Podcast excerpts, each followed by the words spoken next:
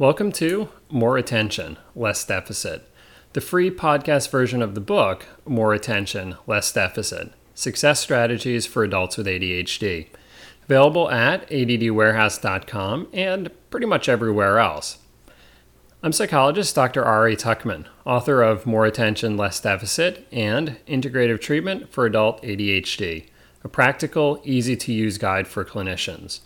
For more information about either book, archives of this podcast, and information about upcoming teleclasses and presentations, check out adultadhdbook.com.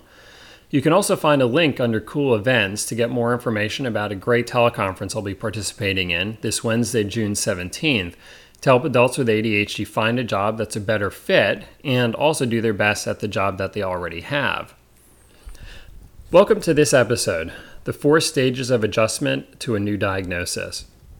Receiving a diagnosis of ADHD can be a life changing event. Everyone reacts in his own way, but I've noticed some general trends that people tend to follow. I've broken it into four stages. Don't get too hung up on exactly what stage you're in, so much as use it as a way to understand how this process may unfold for you. Some people feel more comfortable knowing where they've come from and where they're going. The first stage is getting excited. By the time they're finally diagnosed, many people react excitedly with, This explains everything. They finally have an explanation that isn't pejorative, that they don't have to see as an indictment of their character. They now have an explanation that ties together all sorts of issues in their life, from getting in trouble on the school bus to feeling bored during long movies. This clarity can be pretty exciting.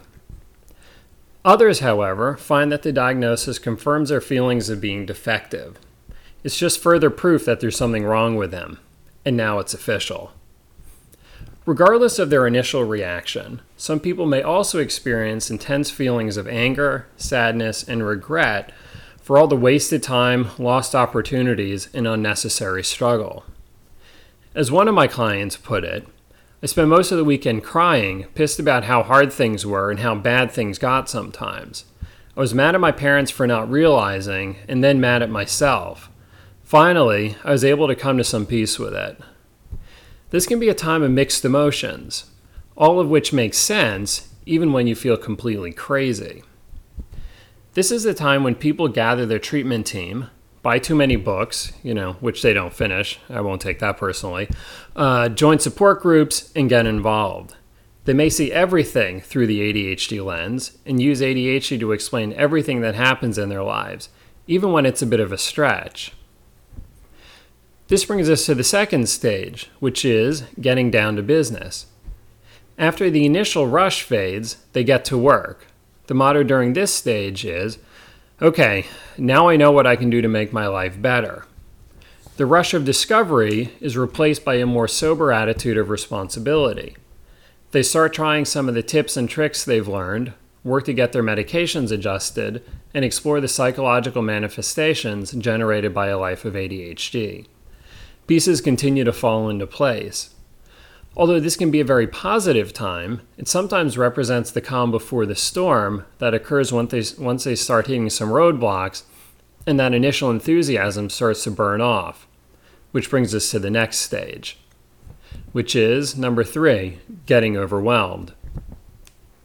As with many big habit changes, the real challenge comes after that initial enthusiasm but before consistent effort has yielded some tangible results to maintain momentum.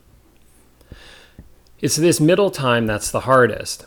Adults with ADHD often run into the hard reality that, even with a good medication regimen, it still takes a great deal of hard work to make and maintain the desired changes. The motto here is damn, there sure is a lot to do. Maybe life was better without the diagnosis. They may feel frustrated that everything doesn't magically fall into place. They got their hopes up, you know, once again, only to be disappointed. In some ways, it's worse now, since they know so much better what their problems are, including perhaps some problems that they didn't even know they had. At this point, they'll have more problems than solutions. They probably discovered that, med- that medication isn't a cure all, or that it has side effects that might have required starting all over with a different medication. the stress and demands of daily life begin to interfere with those perfectly crafted plans and strategies, causing some slipping back to old habits, which is what we tend to do in stressful times. In an effort to counteract hopelessness, I often remind clients that they've already solved all the easy problems in their lives. So, you know, by default, they're left with the harder problems that take more time and effort. So remind yourself of this when you're tempted to abandon your new good habits and give in to pessimism.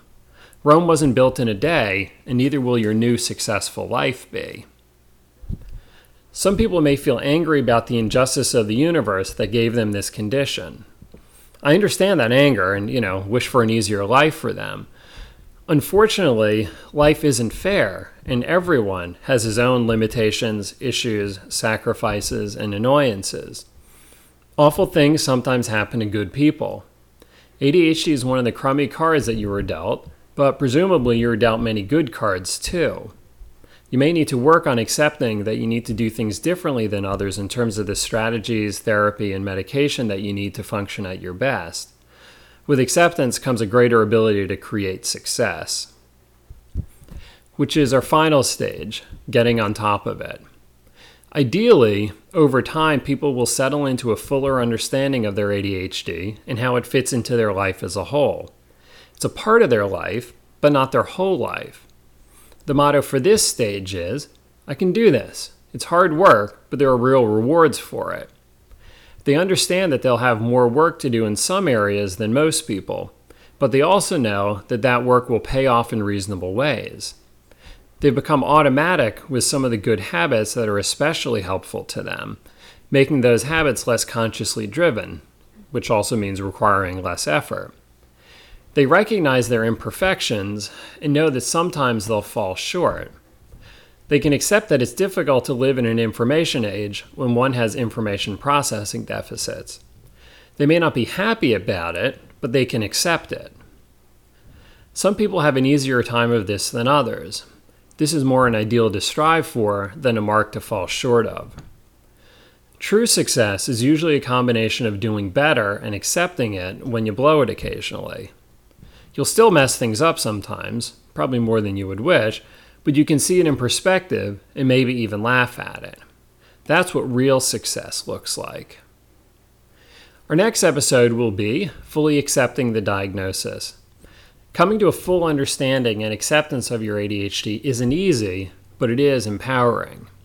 So stay tuned, and until next time, thanks for lending me your attention.